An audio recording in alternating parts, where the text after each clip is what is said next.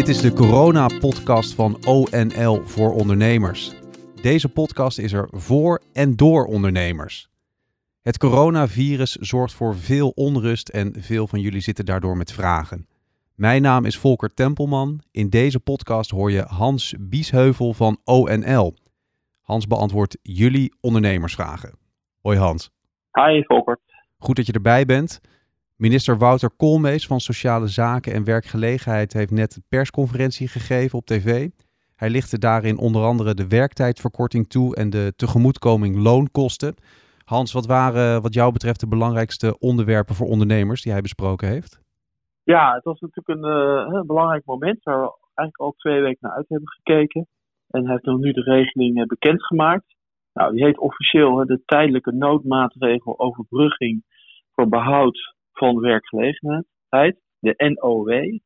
Ehm, en uh, die regeling gaat 6 april in, dus dat is volgende week maandag. Mhm. En die regeling geldt met terugwerkende kracht naar 1 maart 2020. Dus dat betekent dat zeg maar, ook de af, over de afgelopen maand de loonkosten van bedrijven die gemaakt zijn onder deze regeling uh, gaan vallen.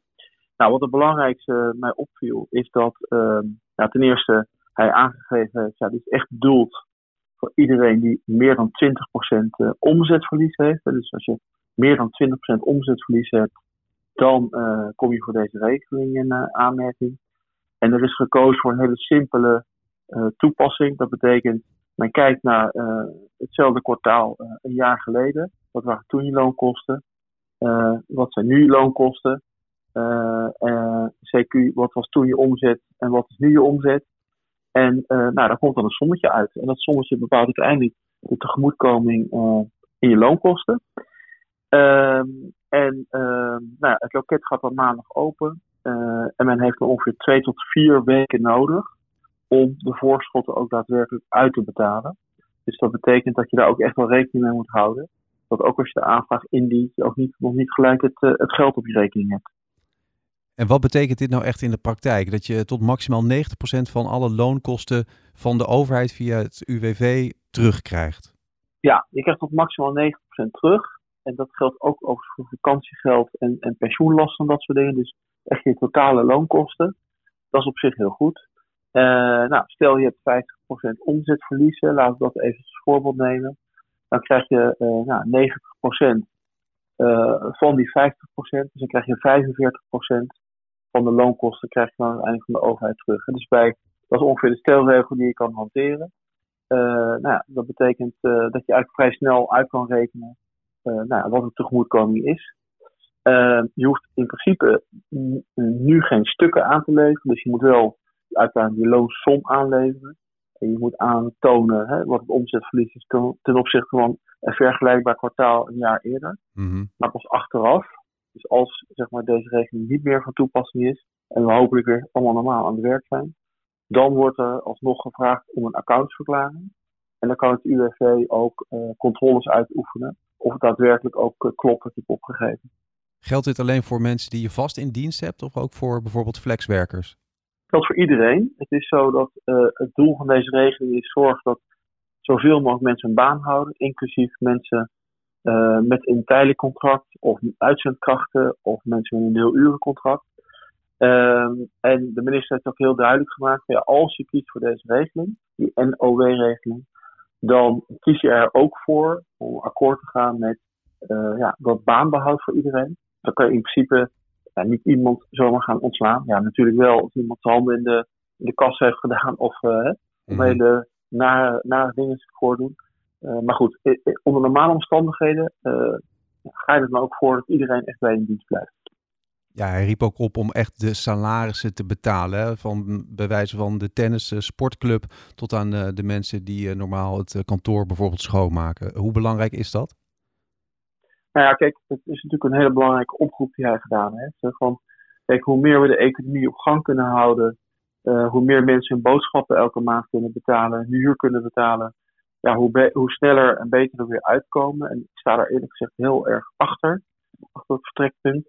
Dus uh, inderdaad, ja, als je normaal uh, iemand hebt die je kantoor schoonmaakt, of uh, ja, die een klus bij je doet, of ja, de, misschien de voorraden aanvult in de kantine, in de bedrijfskantine, ik noem maar een gekke dwarsstraat op. Ja. Nou, ook die mensen, eh, ja, die moeten gewoon hun boodschappen elke maand doen, hun huur betalen. Dus probeer die ook te betrekken eh, ja, bij wat je aan het doen bent.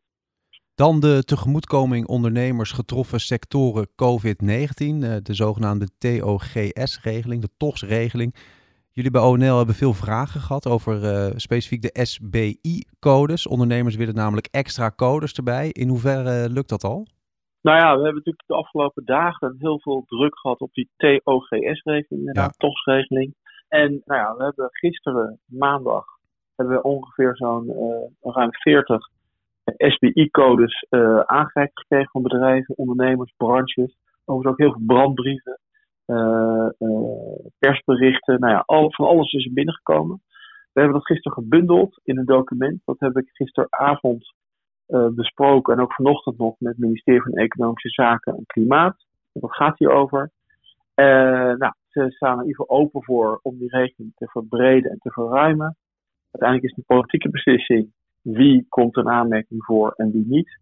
Eh, mij is verzekerd dat staatssecretaris Mona Keizer vandaag, dus op dinsdag eh, 31 maart, die eh, beslissingen gaat nemen. Eh, en ik ga ervan uit dat het eind van de dag dus een lijst bekend wordt eh, van welke SBI-codes er worden toegepast of toegevoegd, laat ik het zo zeggen. Eh, nou ja, de website van ONL, corona.onl, blijft gewoon openstaan voor iedereen die zegt, ja, ik sta er toch niet op. Ik had me wel aangemeld. Want we zullen natuurlijk blijven strijden, eh, ook, ook in de komende dagen, dat zoveel mogelijk bedrijven er wel, wel, opkomen. Want je maakt eventueel aanspraak op die uh, TOGS-regeling als jouw SBI-code erbij staat. En er is nu al een hele lijst op de site van de RVO te vinden. Maar jouw code moet daarbij zijn. Wil je überhaupt uh, bijstaan? Wil je überhaupt daar aanspraak op kunnen maken?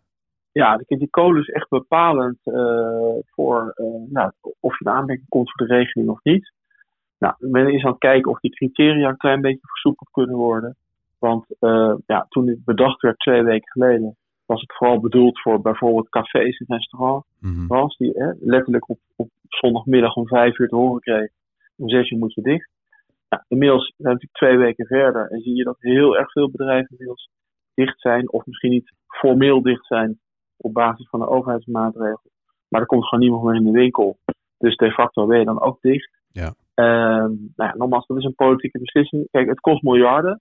Uh, dus ja, we moeten wel. Ik snap ook dat de politiek zegt, ja, we moeten verantwoord met het geld omgaan. En zorgen dat het op een goede manier wordt uitgegeven. Dat is ook in ons aller belang. Tegelijkertijd heb ik ook alle begrip voor al die ondernemers die het nu het water aan de lippen staat.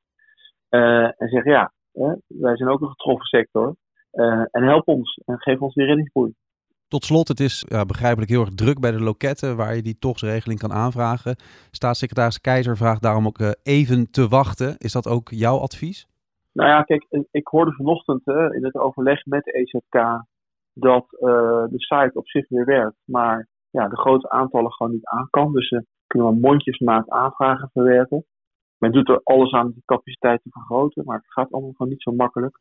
Uh, niet in de laatste plaats, maar ook de mensen die dit allemaal moeten uitvoeren, zelf ook allemaal thuiswerken. Dus uh, ja, ik zou zeggen, als je het uh, niet per se nu nodig hebt, wacht even. Deze regeling is echt de komende maanden nog beschikbaar. Uh, en het maakt in principe niet uit als voor je aanvraag, uh, ja, wanneer je het doet, je krijgt als je er recht op hebt gewoon het geld. Mm. Ook in april of in mei. Dus misschien een kleine geruststelling voor mensen die er nu doorheen komen als je er recht op hebt, krijg je uiteindelijk gewoon je geld.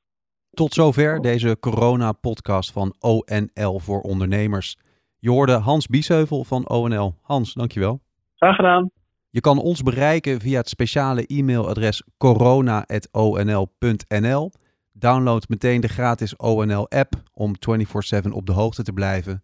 En op onl.nl slash coronavirus kan je alle informatie en de andere podcasts terugvinden. Bedankt voor het luisteren. Heb je vragen, opmerkingen en tips? Laat het ons weten. We horen graag van je, want de ONL-podcast is er voor en door ondernemers, net als jij. Tot de volgende keer.